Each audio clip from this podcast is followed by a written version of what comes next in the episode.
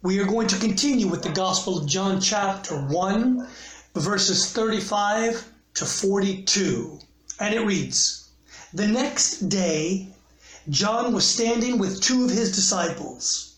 When he saw Jesus passing by, he said, Look, the Lamb of God.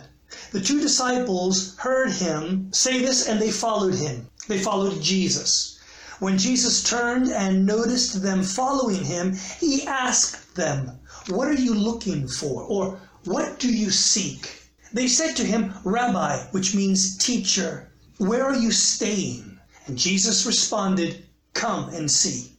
So they went and saw where he was staying, and they stayed with him that day. It was about four in the afternoon. Andrew, Simon Peter's brother, was one of the two who heard John and followed him. He first found his own brother Simon and told him, We have found the Messiah, which is translated the Christ. And he brought Simon to Jesus. When Jesus saw him, he said, You are Simon, son of Jonah. You will be called Cephas, which is also translated Peter or Petros or the rock as it starts and the next day. Now, this was after Jesus had been baptized. He had gone out into the wilderness led by the Holy Spirit, had been tested for 40 days. He has now returned back to the primary location of where John the Baptist was baptizing. I have no problem believing this was the next day after that. And it reads, John stood with two of his disciples. The identity of one of those two disciples is found there in verse 40. We know it's Andrew, the brother of Simon Peter. The other disciple we can pretty much conclude, and we do know that it was John, the gospel writer. The writer of this gospel is now referring to himself as well as Andrew, Simon Peter's brother. We learn the identity of the one there in verse 40, but the gospel writer keeps his name out of the way, and we will see that he does that throughout his entire gospel account he will refer to himself rather as the one whom Jesus loved, which is true and could be said of all of us. Maybe there is a lot more to be said of John and his choice in leaving his name out, only referring himself to the reader of this gospel as the one whom Jesus loved. John the Baptist, he says as he sees Jesus walking, points and says, Behold, the Lamb of God the Lamb of God, which John mentions as he did before there in verse 29 about Jesus. It is important to know why John the Baptist would use such a phrase as the Lamb of God to describe this man, Jesus, that has come on the scene. John's primary audience were those of Hebrew descent. They were Jewish in their understanding of the living God. All of their lives, they were taught the motions of how to properly worship the God that appeared to Moses, of which the priests would offer sacrifice, would offer a sacrifice of a lamb as part of their daily lives. It was their Jewish tradition to do so in order to appease this God that had rescued them from Egypt and centuries of slavery. Every one of them also knew the account of when this same God had presented himself to their father Abraham, some 500 plus years earlier, even before Moses. They knew it was this same God that had demanded Isaac, the son of Abraham, to be sacrificed as an offering to him. It was only after what must have been an horrible evening of contemplation that Abraham trusted the God that spoke to him, in that the promise that was told to him would have to come to pass. Even if God took away his son, God would have to raise him from the dead. The most significant part of this account concerning Abraham and his son Isaac, which is now recorded for us in the book of Genesis, is that when Isaac said to his father Abraham, he said, Father, we have the wood, we have the fire, but where is the lamb? while the heart of Abraham had already decided to trust in the Lord, knowing that the God whom revealed himself to him was the God of the living, Abraham tells his son what was on his heart. It must have been something like this Son, listen to me. You have to trust me. God Himself will provide the lamb for the sacrifice. Or it can be translated, God will provide for Himself the lamb. Or also, God will provide Himself as the lamb. I do not believe that Abraham understood what it was, the plan of God. But from what we are told in the very next verses there in chapter 2 of the book of beginnings, which would be the book of Genesis, starting with verse 11, right before Abraham was about to slaughter his son, which would have changed his life for the remainder of his breathing days, the angel of the Lord calls out and says, Stop, Abraham, do not lay a hand on the boy or do any harm to him. For now I know that you fear God, since you have not withheld your only son from me. Abraham was tested by God, and a great truth was revealed to him. Whether Abraham understood it or not, it was his faith in the true and living God that saved the boy from slaughter, and that would later show to the world what God was going to do for all the world.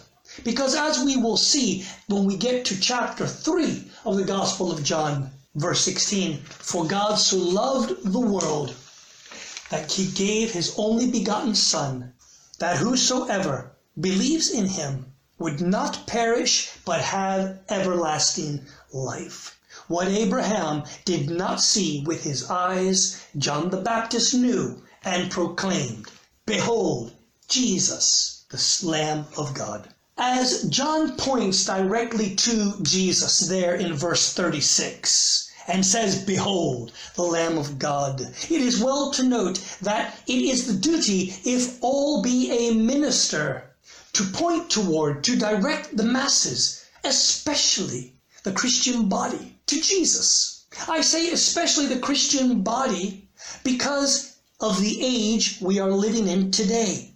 We as Christians are no good as examples to the world if we spend our time pointing to ourselves or to other men or women of the Bible, uh, of God. Let our lives and our voices, if necessary, point and direct others to Jesus, the Lamb of God, which is exactly what John the Baptist did. It is not difficult to spot a good minister of the Word.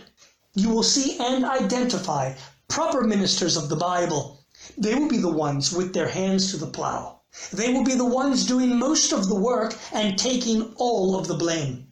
As their hearts have been molded to not seek for themselves, but rather point and direct others to the Lamb of God, whom the gospel writer tells us is Jesus.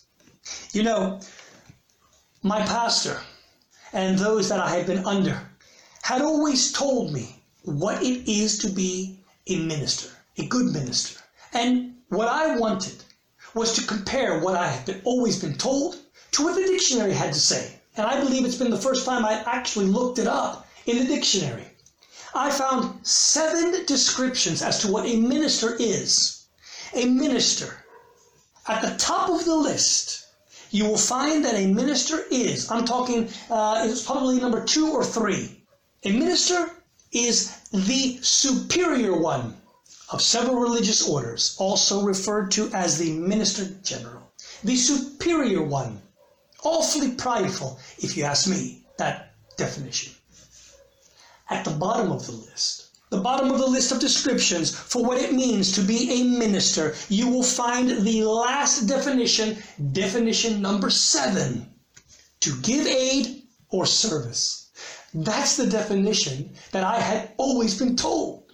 That is the definition of a minister. That is the meaning, ministry, to give aid or service. Well, I say that because it, it needs to be pointed out.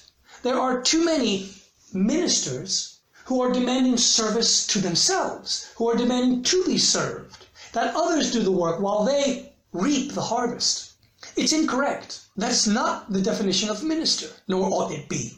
As a matter of fact, the Bible also says, Jesus himself will say there in the Gospel of Mark, chapter 10, verse 45, he says this For even the Son of Man did not come to be served, but to serve, and to give his life a ransom for many. I like that. Verse 37, it would seem for reason that Jesus came on the scene, John the Baptist would lose two of his disciples and maybe even more. The two disciples heard him speak, referring to John the Baptist, and they followed Jesus. They would not listen to John the Baptist anymore. They would not follow him anymore. William MacDonald, a commentator of the Bible, said this By his faithful preaching, John lost two disciples, but he was glad to see them following Jesus. So we should be more anxious for our friends to follow the Lord than for them to think highly of us. That, I believe, is the problem in ministry today. Pastors, preachers, teachers, priests, they're not pointing to Jesus. They're pointing the people to follow them to Jesus. It is a danger, it is the danger of all a minister as he looks about those that come to him to learn of the Lord. And he says in his heart, These people are mine. It was Jesus that successfully made calm the wrath of God. It was Jesus that succeeded the task for all of mankind to benefit. The Bible has a continual theme from Genesis to Revelation, pointing to Jesus, the Lamb of God, and not to man. As Jesus looks back, he sees these two disciples following him and says, What do you seek? What do you seek? Like an interview before accepting eager prospects for their next career move, Jesus will ask them the question that is asked of each and every one of us as we come to church What do you seek? I recommend you ask that question every time you go to a Bible study, every time you go to church, every time you go to a prayer meeting. Ask yourself before you go. Look in the mirror. What do you seek? What are you looking for? What are you looking for? Even if you are the one leading. There is only one right answer to that question. And if you answer correctly, the outcome will truly show in your life and for the duration of it here on earth. Matthew writes, what I believe the foundation to the correct answer of that question, what do you seek? Matthew writes there in chapter 20, verse 16. He says, So the last will be first, and the first last. But then he says, For many are called, but few are chosen. The two disciples, Andrew and John, they ask or they mention, they say to Jesus, answering the question, What do you seek? They said, Where are you staying? Where are you staying? Now, the idea, the, the, the feel of what was meant by them saying that is this the question alone implies they did not just want to have a quick talk on the way. They did not want the quick answer. They did not want a pill to make it all go away, whatever question they may have. But rather, the question portrays having a desire to be dedicated students of the Word. They were willing to listen and love their teacher. They said, Rabbi, where are you staying? Instantly they called him teacher. Where are you staying? They wanted to spend quality time with Jesus. It is good to love your teacher of the Word of God. Pray for the pastor, preacher, te- uh, priest, messenger of God in your life. Pray for them that wherever they are, they would be willing to work with anyone who would help in directing others to spend quality time with Jesus. This is, in fact, what I hope to achieve here on the island of Mauritius as I give aid and service to the people of Mauritius. I'm always looking for someone that will be willing to work with me. I'm always looking for the one willing to lead others to Jesus by his word. Jesus says, Come and see. Come and see. Interesting that this particular word, translated from the Greek to see, it means to know. but it, it means to know in this way. It means to know and, and, and to come and be aware of, to come and consider. The word is eido in the Greek. And Jesus chose to use that word to those who were coming to know him because the statement was said, and those following, those hearing him say it, would have understood it this way. The statement was said respectfully and confidently.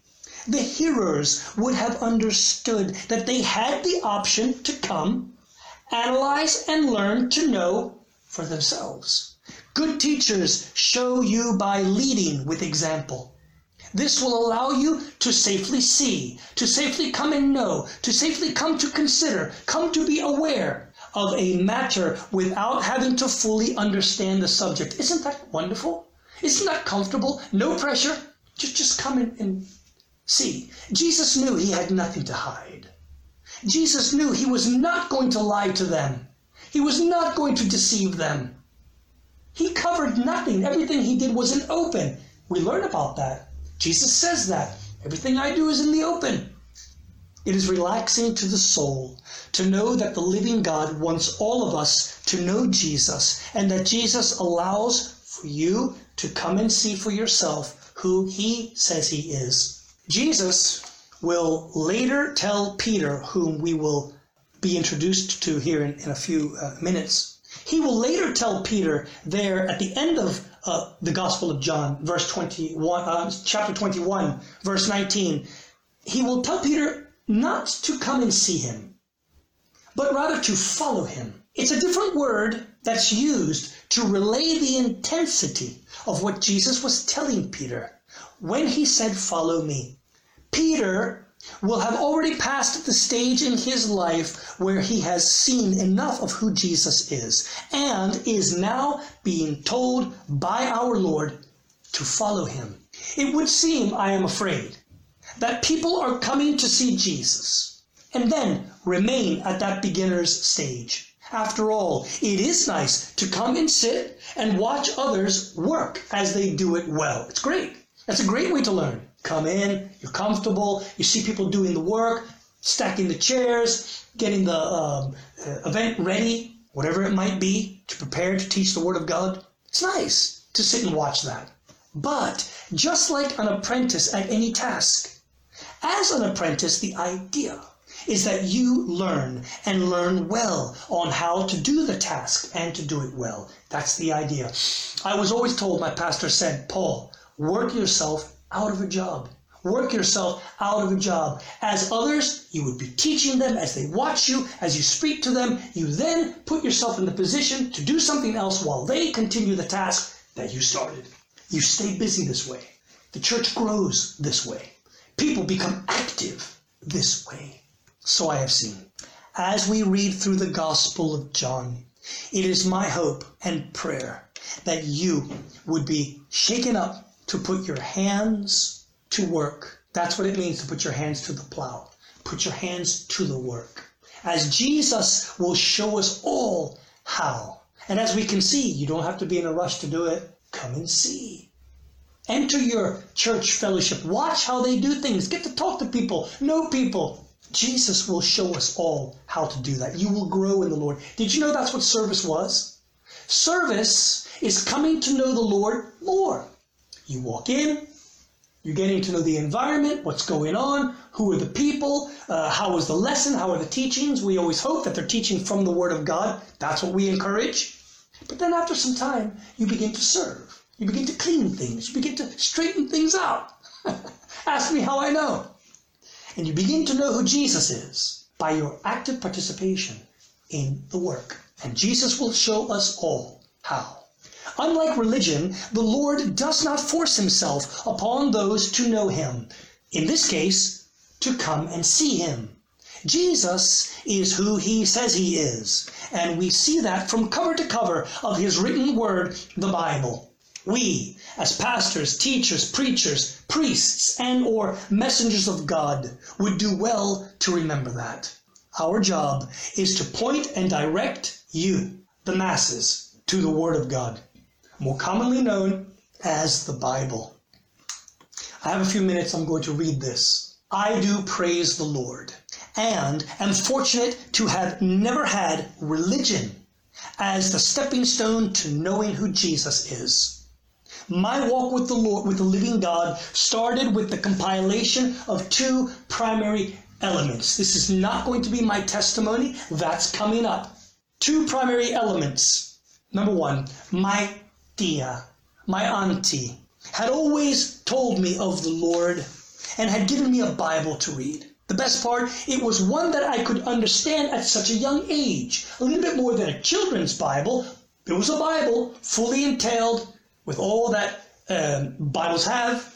Throughout my life since then, she would end up giving me a new Bible every few years, which I found to be to my advantage as they were all of different translation, allowing me to compare one with the other. Maybe that's why I have a fascination with translations of the Bible. My desire is that people would know Jesus. As I am here on the island of Mauritius, the primary language, though it is English, the national language, but it's not the primary language that they speak.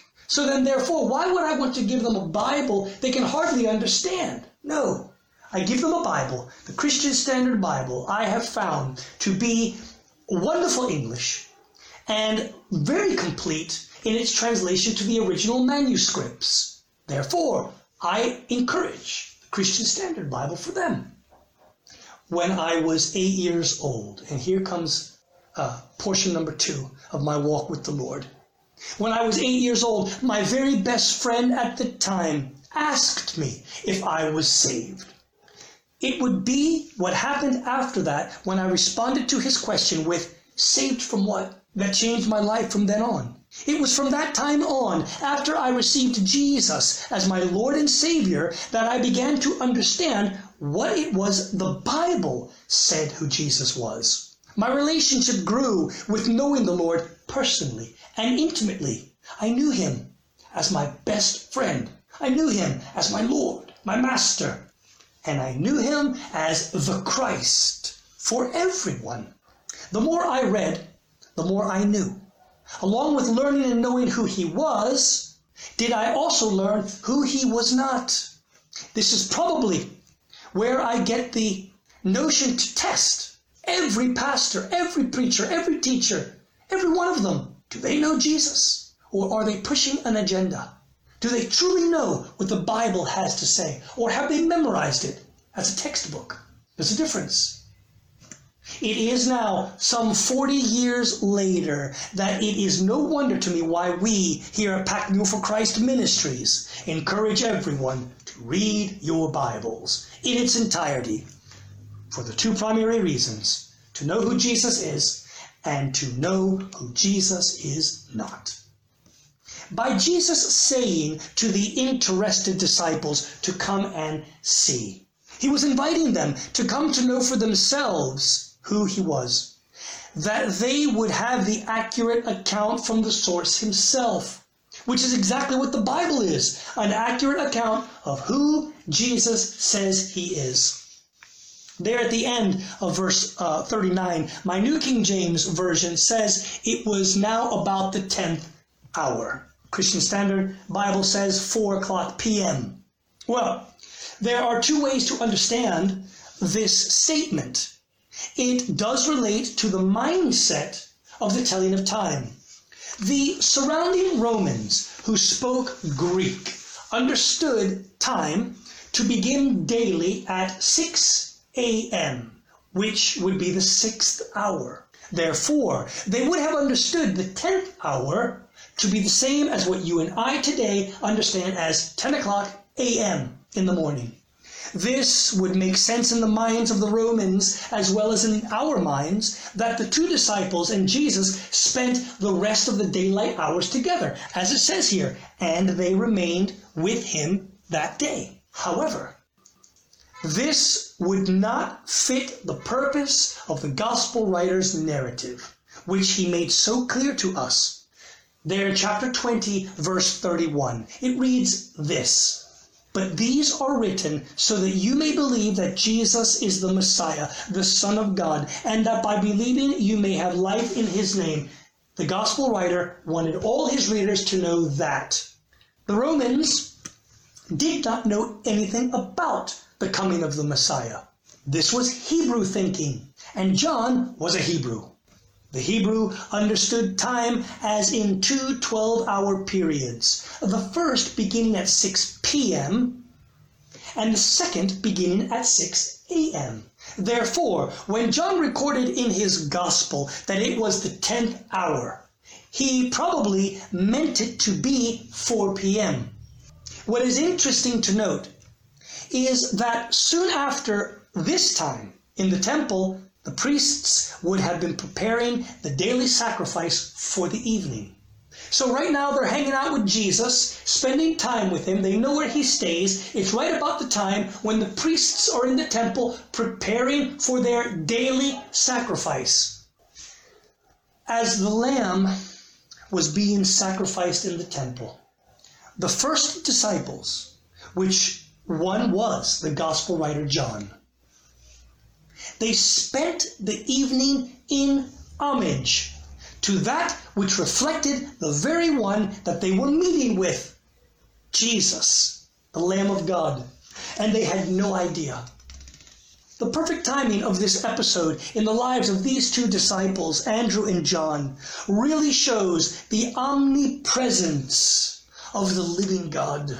By the time we get to chapter 5, we will see what Jesus means when he says there in chapter 5, verse 17. He says, My Father is still working, and I am working also. That's what Jesus said. So the mighty God is continually working in your life in order that all aspects of it will fit together to bring Him the most glory. I don't know what the Lord is going to do in your life. I can only encourage you to go to the Lord.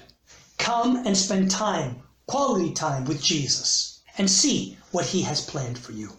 Verse 40, we know who the disciple is Andrew. Verse 41, what does that disciple do? He goes straight to a family member. He says, He first found his own brother Simon and said to him, We have found the Messiah, which is translated the Christ. The Messiah is the understanding of who the Christ is in, in the Hebrew, the Messiah. Christ is the equivalent in the Greek, the Christ, the anointed, the chosen one, the Savior of all man. He immediately tells someone, in this case his family member. So it's no strange thing that Andrew would go straight to his brother. He came with the statement that has caused the most argument among all of mankind. The statement that in the 21st century has led to the greatest persecution in all of Christian history. Did you know that? All of Christian history, the deaths of Christians, cannot compare to the last 100 years. And that statement was, We found the Messiah. We know who Jesus is. Uh, we know who the Messiah is. Jesus. You can say God in any conversation. You can go, especially in front of a crowd, and mention God all you want. They will cheer you. They will cheer you. They will invite you in. Oh, we're all part of the same group. Mention Jesus. Say that. Say Jesus is God. Say that. Or you don't have to say it with such intensity. You can say Jesus is God. See how many friends you have after that. See how many people in the religious circle still want to be around you. Because now you're pointing people to Jesus and not to anyone else. The confidence that Andrew had in the message to his brother would stay with him all the way to his death, leaving him a martyr, which would be the true implication given to the statement that Jesus would later make to Peter Follow me. All of the apostles were martyred. Every one of them except John, the, God, the writer of this gospel. He was the only one to live a full life. And as we saw in the beginning of our reading together through the Gospel of John, that God had a plan for John. God showed John many things, and we will see. And so God kept John alive, that he would record all that, see and record it.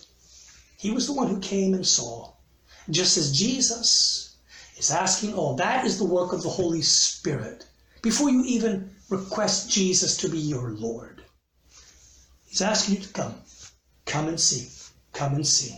The last verse here that of our study will be that he brought, Andrew brought Simon Peter to Jesus. Now, when Jesus looked at him, Jesus said, You are Simon the son of Jonah.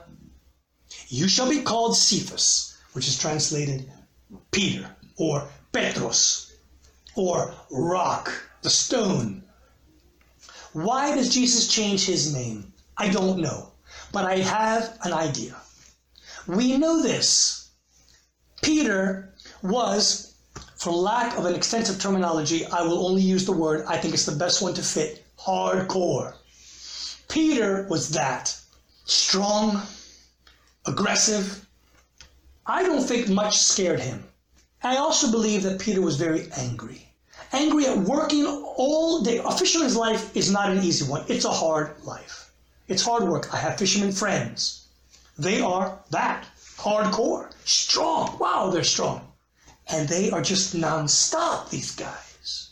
And I believe Peter's anger comes from not only having to pay so many taxes at the time, whatever that may have been, but I think his anger came from him growing up as a Jewish boy, knowing what the scriptures say, or that is to say, being taught the scriptures and seeing the teachers of the day deceiving, lying to the people, pointing the people only to themselves, benefiting only themselves. And yet, he was hard as stone. I believe, I, I believe that he was just rock hard. That Jesus named him the very thing he would become for the service of God. Because I, in my own experience, as the Lord's transforming me, I can say I haven't changed much. I'm still intense, very intense. I mean, I can't wash dishes without full intensity. but as Jesus transforms your life, don't be afraid. Don't be afraid.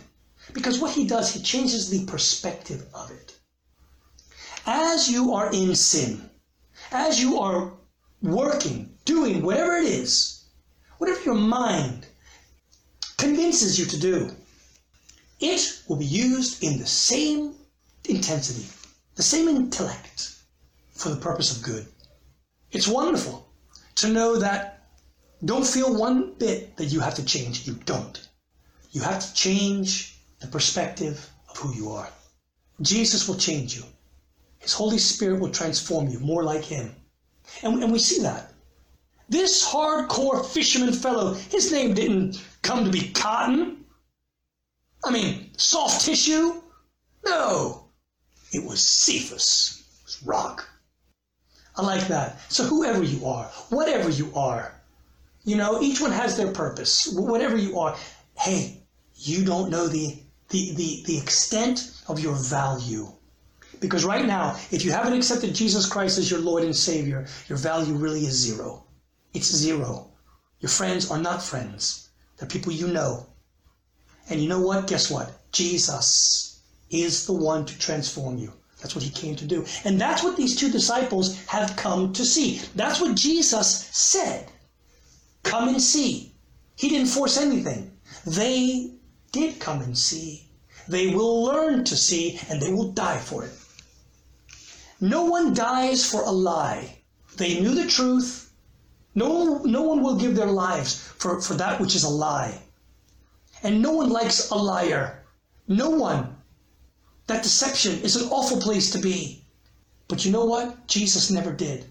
That's why pastors, teachers, preachers, priests, messengers of God point them to Jesus.